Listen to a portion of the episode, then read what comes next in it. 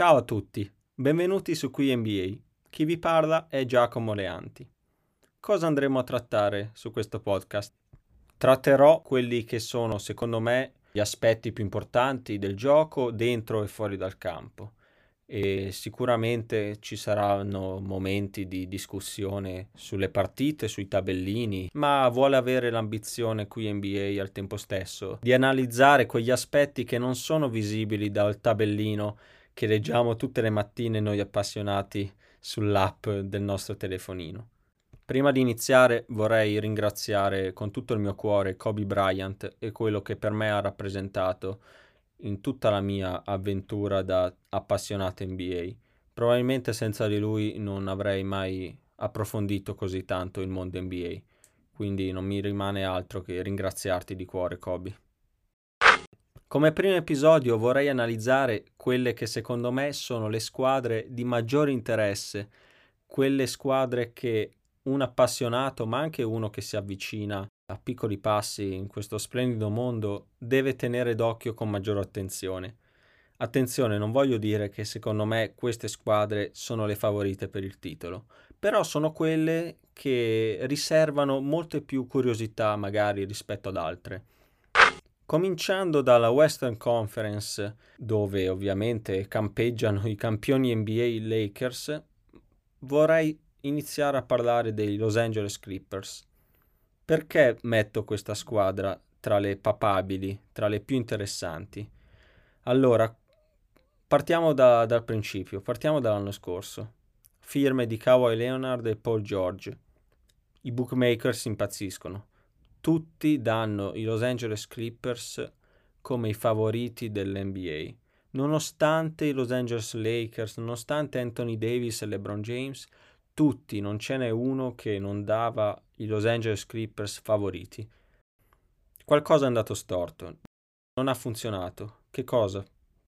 Probabilmente l'effetto pandemia ha sicuramente giovato più a persone del calibro di LeBron che ha potuto allenarsi, diciamo, in una off season tra marzo e giugno nel miglior modo possibile e magari il load management di Kawhi Leonard che tanto avrebbe funzionato nei playoffs ha portato qualche svantaggio forse.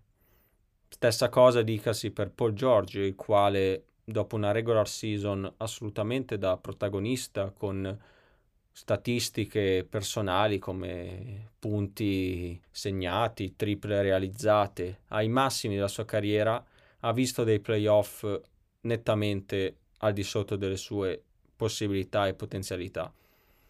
Dunque perché vedo i Clippers come squadra interessante? Sicuramente hanno attuato degli aggiustamenti non da poco.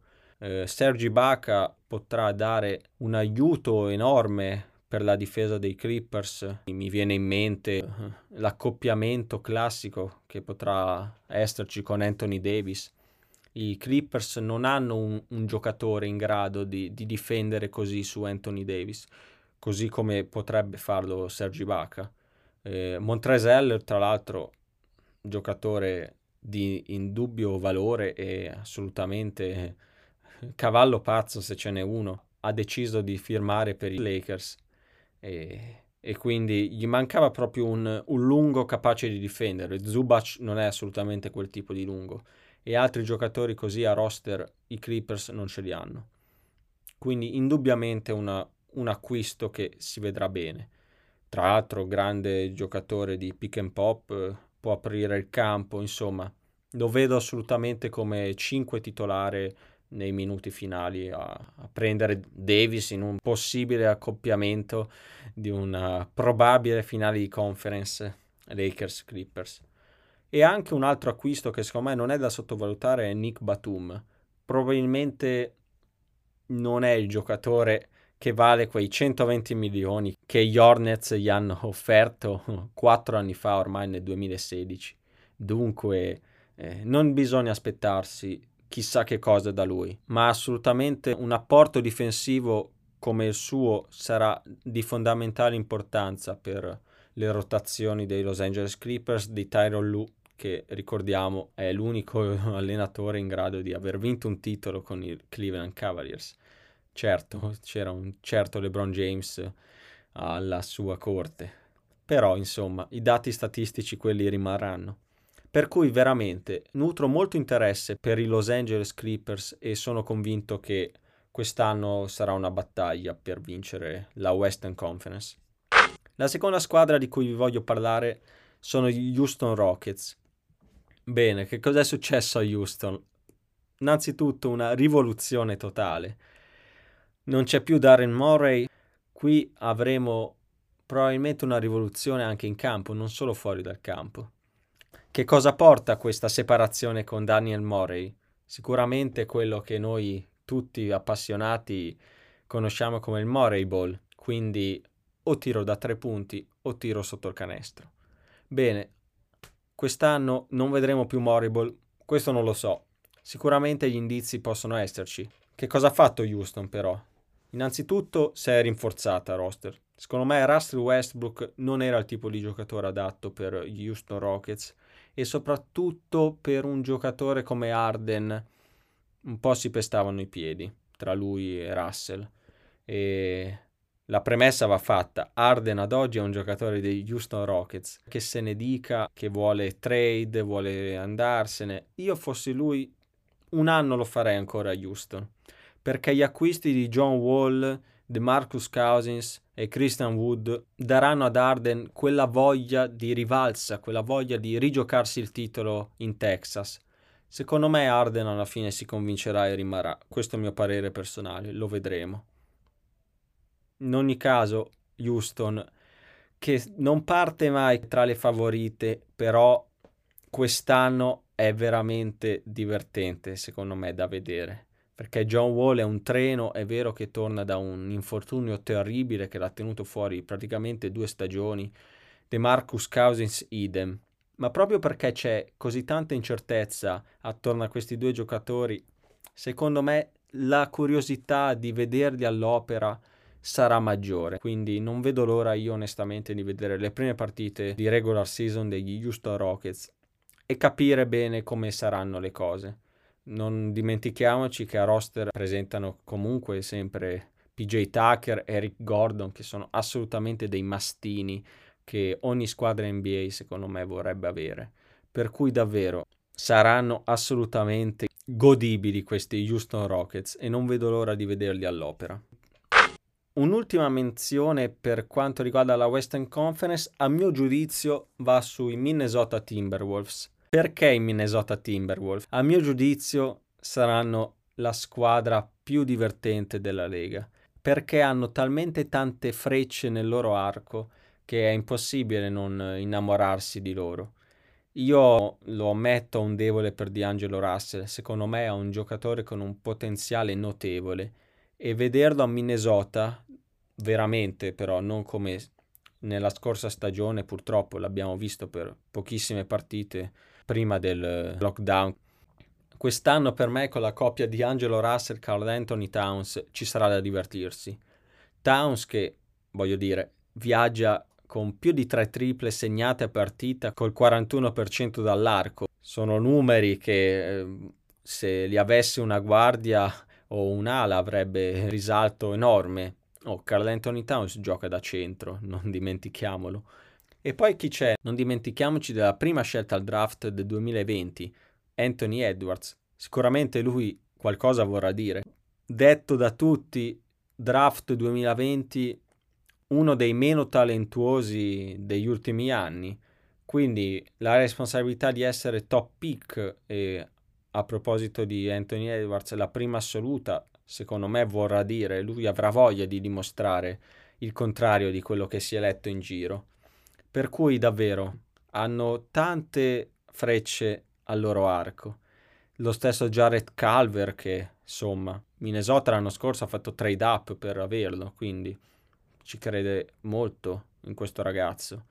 E poi il ritorno, il ritorno in patria, se così si può dire, di Ricky Rubio eh, avrà sicuramente un apporto non solo in campo ma anche fuori.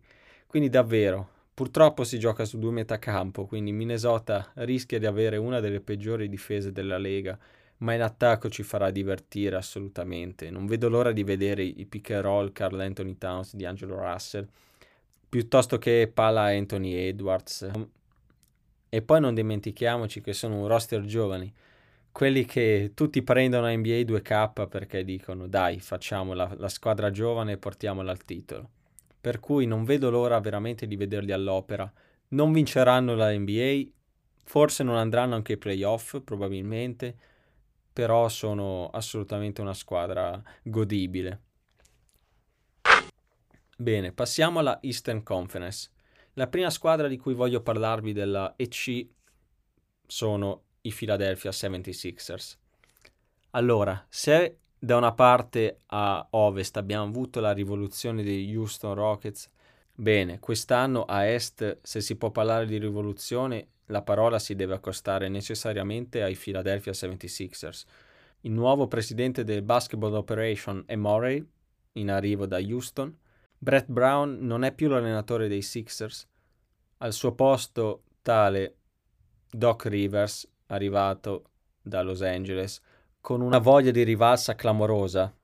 Tanti, tanti giornalisti e non anche giocatori hanno imputato a Doc Rivers le colpe maggiori di una disfatta dei Los Angeles Clippers. E tra i giocatori ci metto anche Paul George, il quale non ha espresso parole al miele per il suo ex allenatore quindi non ho dubbi che Doc voglia rimettersi in gioco e puntare dritto al pesce grosso. Abbiamo Simmons ed Embiid che secondo me sono il duo più futuribile dell'NBA e con maggior potenzialità. Se pensiamo alle caratteristiche fisiche di Simmons, può cambiare su tutti i cinque i ruoli, ha una capacità di passaggio che con quell'altezza lì in pochi eh, hanno anzi, forse nella storia dell'NBA si contano sulle dita di una mano. E poi c'è Embiid, pagliaccio fuori dal campo, se mi passate il termine, ma sul campo è di una concretezza allucinante. Io non ho dubbi che questi due ragazzi assieme magari non si amano perché più volte si sono sentiti rumors dei due non proprio amici per la pelle, diciamo. Però, insomma, su un campo alla fine quello che conta è il referto rosa, come diremmo noi. Per cui non, non ho dubbi che i due ragazzi assieme con un coach che ha, ha già vinto un titolo NBA e soprattutto ha la capacità di trattare certi ragazzi con così tanto potenziale, come ha avuto sia a Los Angeles che a Boston quando ha vinto il titolo. A questi due ragazzi va aggiunto sicuramente Danny Green, capace di vincere tre titoli NBA con San Antonio, Toronto e l'ultimo pochi mesi fa a Los Angeles. E non deve essere sottovalutato questo aspetto, perché si è sempre detto di Philadelphia, ah bella squadra, bel roster, tanta potenzialità, però non c'è nessun leader. Ebbene, un leader non deve essere necessariamente il giocatore che va in campo e ti spara il quarantello, ti fa la tripla doppia. Quello sia Ben Simmons che Embiid sono in grado di farlo, però non sono dei, dei leader all'interno di uno spogliatoio, o meglio, secondo me potranno esserlo, ma adesso sono ancora tanto giovani. E Danny Green, che tanto criticato, tanto, eh, tanto offeso per eh, il tiro malefico de, delle finals contro gli Hit che non è entrato, eh, però alla fine ha avuto ragione lui o quantomeno la sua squadra. Non è da sottovalutare l'importanza di questo giocatore. Philadelphia potrà vincere la Eastern Conference? Difficile, però assolutamente è una squadra da tenere d'occhio e i miglioramenti secondo me saranno enormi con Doc Rivers in panchina. Passiamo ai Milwaukee Bucks. È notizia di pochi giorni fa Gianni Santetocumpo ha firmato un'estensione al Supermax Contract, come dicono in NBA, come dicono oltreoceano, e questo vuole dire tanto, vuole dire nulla probabilmente. Io ho l'impressione che Giannis quest'anno voglia veramente dimostrare a tutti che non ha vinto gli MVP a caso. Due volte MVP di fila non sono tanti giocatori che l'hanno vinti. Meritati, non meritati, Mm, anche qui ne abbiamo sentite molti. A mio modesto avviso, per quello che ha fatto, sono stati meritati. Assolutamente un giocatore del genere non l'abbiamo mai visto e non so quante altre volte lo rivedremo. Però Giannis Antetokounmpo non basta, l'abbiamo visto l'anno scorso. Nella serie con i Miami Heat tutti i Milwaukee Bucks, quindi non solo Giannis, sono scomparsi. E allora la dirigenza che cosa fa? Probabilmente cerca di andare all-in. Ci sono stati contatti per prendere Bogdanovic dai Sacramento Kings, la trade sembrava fatta, poi all'ultimo è saltata. Nel frattempo hanno firmato True Holiday pagandolo a peso d'oro perché Eric Bledsoe più tre prime scelte al draft future. Eric Bledsoe più tre future prime scelte al draft è veramente tanto. E, e Milwaukee si è messa chiaramente nella posizione di dire o vinco quest'anno oppure probabilmente dovrò fare rebuilding pesante perché vedremo se Giannis Antetokounmpo ha veramente l'intenzione di essere l'uomo franchigia della squadra del Wisconsin oppure anche lui dice all in o quest'anno oppure cedetemi, voglio andarmene. La curiosità è tanta. Io credo che insieme a True Holiday l'uomo che dirà se veramente questi Milwaukee Bucks sono all'altezza di essere considerati come contender sarà Chris Middleton più volte si è letto in giro di Middleton come secondo violino, terzo violino, secondo scorer, terzo scorer di una squadra. Può farlo, non può farlo. Secondo me può farlo benissimo. È un giocatore sottovalutatissimo, both ends, sia in attacco che in difesa. Un giocatore così ogni squadra NBA vorrebbe averlo e sono in pochi ad avercelo. Quindi ha tutte le carte in regola per fare quello che secondo me è il salto di qualità verso la conquista del titolo. E per concludere l'episodio, in questo caso è proprio il caso di dirlo, last but not least, i Brooklyn Nets. Tornare a vedere Durant su un parquet di NBA è veramente stata una gioia per i miei occhi, anche se si tratta solo di pre-season. E l'attesa che ho avuto nel rivederlo è probabilmente paragonabile a quella che è un bambino che aspetta il Natale. Probabilmente fin dai tempi di Oklahoma City del 2012, il famoso Dream Team, chiamiamolo così ovviamente con le virgolette, con Arden e Westbrook, ma anche poi nel 2014 il bellissimo discorso dopo il titolo MVP, eh, dedicandolo alla madre, veramente toccante.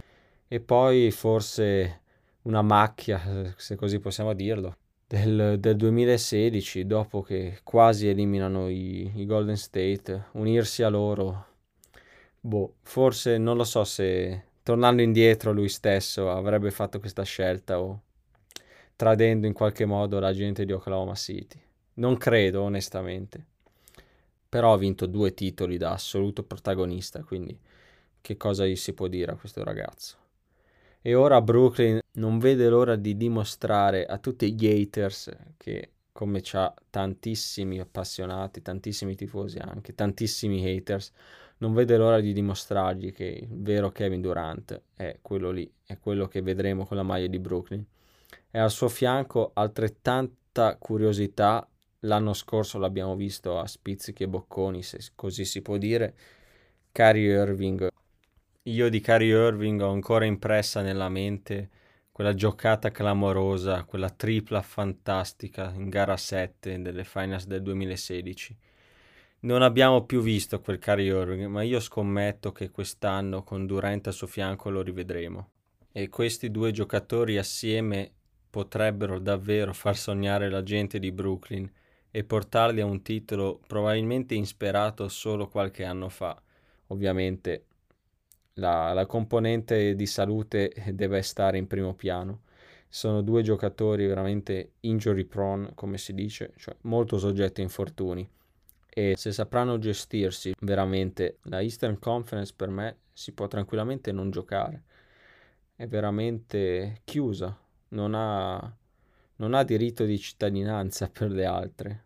Oh, oltre a questi due c'è anche un signore in panchina che si chiamerebbe Steve Nash che va bene, non ha esperienze di allenatore, però insomma qualcosa ha vinto anche lui in carriera.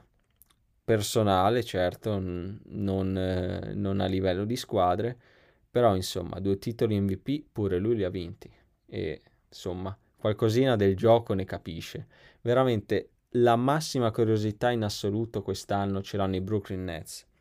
Senza dimenticare comunque il supporting cast, Spencer Dinwiddie, probabilmente un giocatore sottovalutatissimo da molti l'anno scorso, ha dimostrato di poter giocare tranquillamente in una contender.